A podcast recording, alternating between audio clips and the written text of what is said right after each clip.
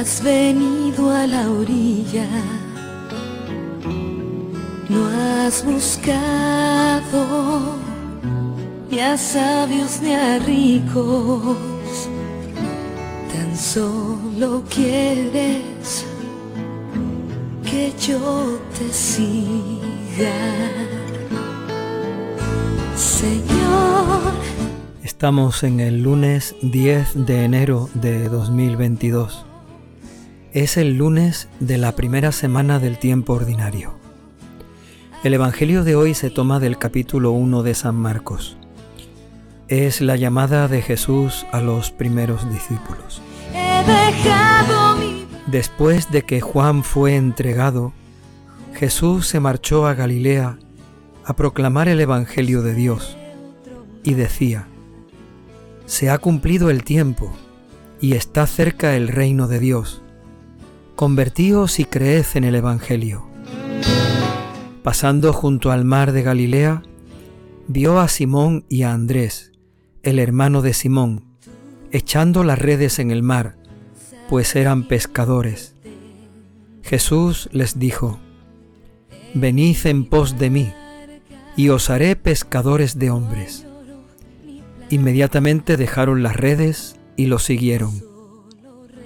Un poco más adelante vio Jesús también a Santiago, el de Zebedeo, y a su hermano Juan, que estaban en la barca repasando las redes.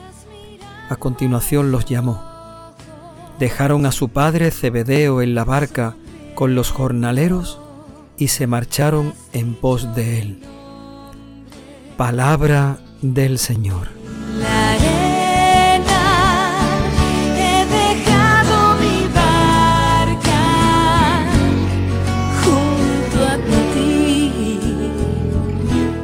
Ayer domingo celebrábamos la fiesta del bautismo del Señor y así de esa manera cerrábamos el tiempo de Navidad.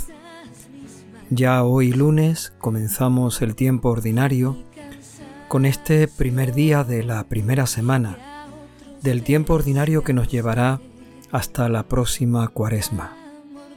Y en este primer día escuchamos el Evangelio que nos recuerda el comienzo de la predicación de Jesús. El Señor empieza a anunciar el Evangelio, sus primeras palabras, su primer anuncio y también la llamada a los primeros discípulos.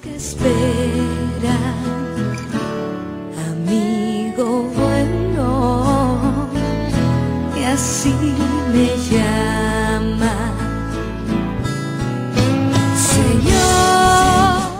Texto del Evangelio que escuchamos hoy comienza con las primeras palabras de la predicación de Jesús. Realmente este texto se sitúa no después del bautismo, porque Jesús, después de ser bautizado, va al desierto, donde pasa 40 días haciendo ayuno y penitencia y venciendo las tentaciones del demonio.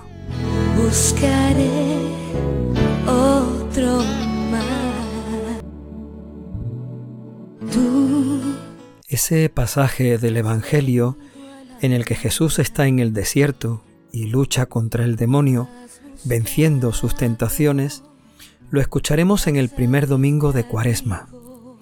Así que lo que ahora retomamos, lo que ahora leemos, es lo que Jesús hace después de todo eso. Vuelve del desierto, vuelve de ese tiempo de penitencia, de lucha contra el demonio y empieza a predicar la buena noticia. Sus palabras nos recuerdan mucho a lo que ya decía San Juan Bautista. Se ha cumplido el tiempo y está cerca el reino de Dios. Convertíos y creed en el Evangelio.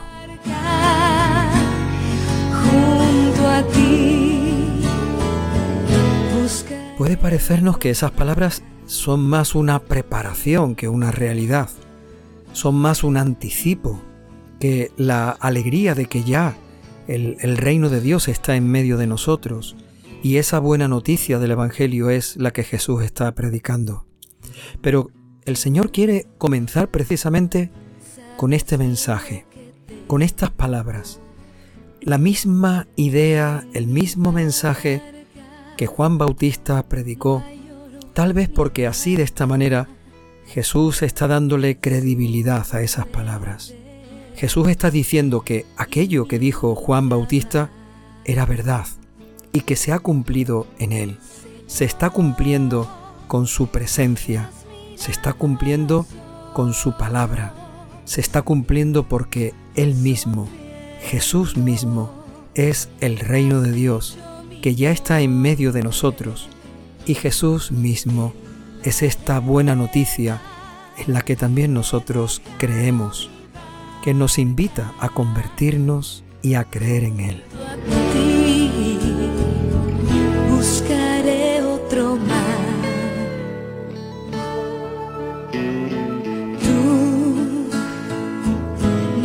De alguna forma, así es como Jesús está diciendo, ya el reino de Dios está en medio de nosotros.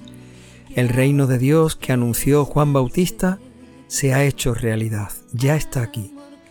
Esta buena noticia de la que Juan Bautista también habló y anunció que vendría, que sería una alegría para todo el pueblo, esa es la buena noticia que Jesús va a predicar.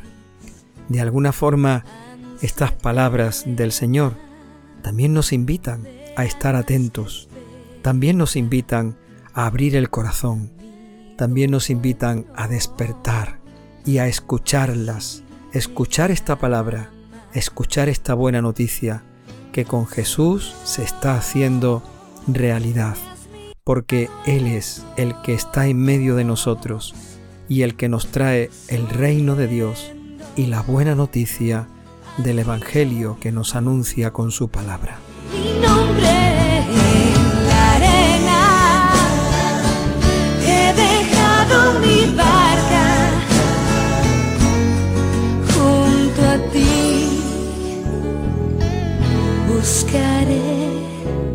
Y después de haber escuchado las primeras palabras de la predicación de Jesús, vamos a recordar el momento de la llamada a los primeros discípulos. El evangelista San Marcos nos recuerda que los primeros llamados fueron Simón y su hermano Andrés.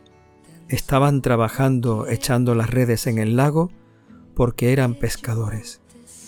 Jesús los encuentra, se detiene ante ellos, los mira y sin ninguna palabra más sin ningún argumento para convencerlos y sin ninguna, ninguna otra explicación, Jesús los llama. Venid conmigo y os haré pescadores de hombres.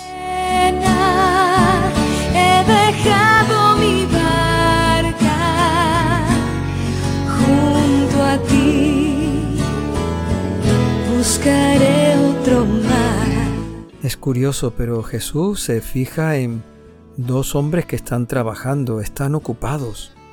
Tienen poco tiempo, tienen las manos ocupadas con el trabajo de cada día. Están pescando, no están ociosos, no están perdiendo el tiempo. Jesús llama a quien tiene algo que dejar.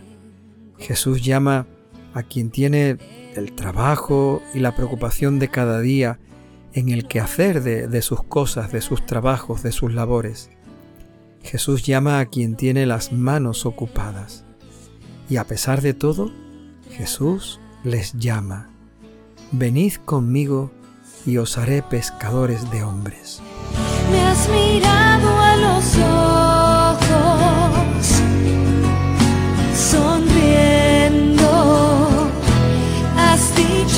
En esas palabras del Señor hay una invitación y hay una promesa. Venid conmigo y la promesa, os haré pescadores de hombres. Jesús no da ninguna explicación más. Venid conmigo. No dice a dónde ni para qué. No dice cuánto tiempo. No dice si va a ser por un año, por dos o por tres. Simplemente, venid conmigo. Porque el seguimiento de Jesús no es para un tiempo, no es para un momento, no es cuando tenemos ganas o nos apetece es una tarea, es una labor, es un compromiso que dura toda la vida. Y a continuación la promesa, os haré pescadores de hombres. pescador de otros mares, ansia eterna. Tal vez en esa expresión pescadores de hombres siempre hemos entendido que Jesús quería hacer con aquellos primeros discípulos predicadores de su palabra, de la buena noticia, que hicieran que cada vez más y más personas creyeran en el Evangelio y creyeran en Cristo. Pescadores de hombres puede significar aquellos que trabajan en la iglesia haciendo que la iglesia sea cada vez más grande, cada vez más llena de hombres y mujeres que vienen buscando la buena noticia del Señor. Pero tal vez Jesús estaba proponiendo otra cosa distinta a aquellos pescadores, que eran pescadores en aquel lago, eran pescadores de aquellos peces que cogían todos los días. Ser pescadores de hombres significa transformar la vida de aquellos pescadores, llevar esa vida hasta un límite insospechado, hasta algo que escapa de toda lógica y toda razón. Pescar hombres, ¿cómo se puede hacer eso? Pues Jesús les está prometiendo que va a transformar sus vidas, las va a llevar hasta límites insospechados, va a hacer que el compromiso de aquellos pescadores se transforme de tal manera que su vida tenga un sentido mucho más allá de lo que siempre habían imaginado. De ser pescadores de aquel lago, Jesús les promete algo mucho más grande, algo mucho más bonito, algo mucho más allá de cualquier pensamiento humano. Cuando Dios está en nuestras vidas, Dios las transforma según su imagen, su semejanza, según su amor y su misericordia.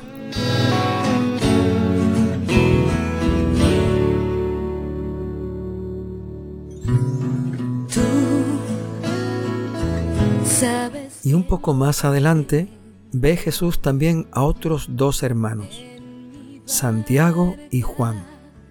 Están con su padre, el Cebedeo. Están en la barca, repasando las redes porque han terminado ya el trabajo y están pensando en volver a casa y descansar. Si a los anteriores pescadores Jesús los llama mientras que están trabajando, a estos los llama en el pensamiento de que van a ir a descansar, de que ya han terminado su labor y que lo que quieren es dedicarse a su vida, a sus cosas, a otras cosas distintas del trabajo. Jesús también los llama, venid conmigo y os haré pescadores de hombres. Buscaré otro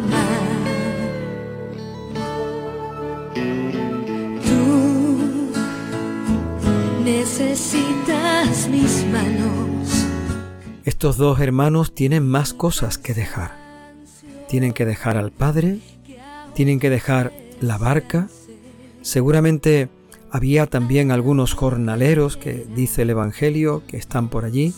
Es decir, había también otras personas que trabajaban juntamente con ellos y a pesar de todo lo dejan.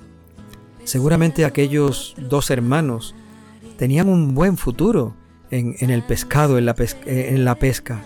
Seguramente aquellos dos hermanos con su padre habían conseguido un pequeño negocio con la barca y aquellos jornaleros que trabajaban para ellos. Sin embargo, todo eso lo dejan y van con Jesús.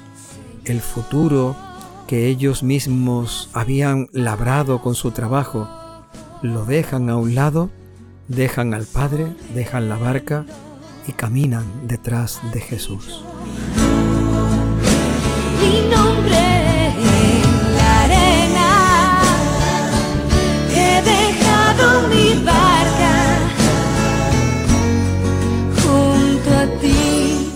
Este Evangelio nos invita a escuchar la voz del Señor, a sentirnos también nosotros interpelados, a sentir la mirada de Jesús, porque Jesús miró a aquellos pescadores y en aquella mirada lo decía todo.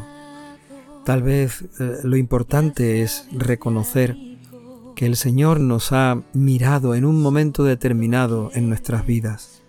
Hemos visto su mirada y en esa mirada lo hemos entendido todo.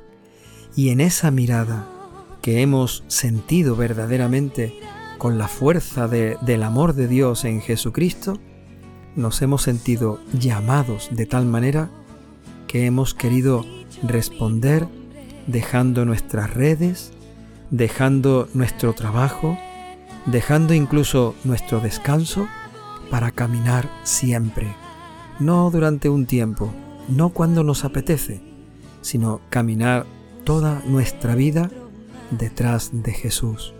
Él es la buena noticia y Él es el que hace presente el reino de Dios en medio de nosotros.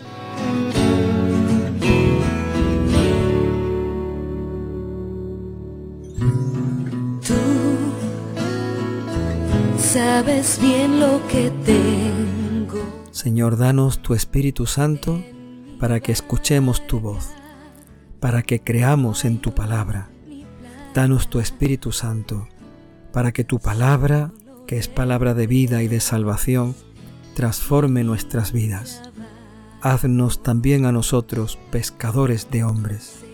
Transforma nuestra vida mucho más allá de lo que nosotros creemos, de lo que nosotros pensamos, de lo que nosotros deseamos. Danos, Señor, tu Espíritu Santo, para que siempre caminemos detrás de ti. Solamente siguiéndote, Jesús, es como tú nos harás pescadores de hombres. Solamente siguiéndote, Señor, es como tú transformarás nuestras vidas, para que nuestro seguimiento sea auténtico para que nuestro seguimiento sea verdadero, para que nuestro seguimiento sea permanente, danos tu Espíritu Santo. Mi cansancio, que a otros descanse, amor que quiera seguir amando.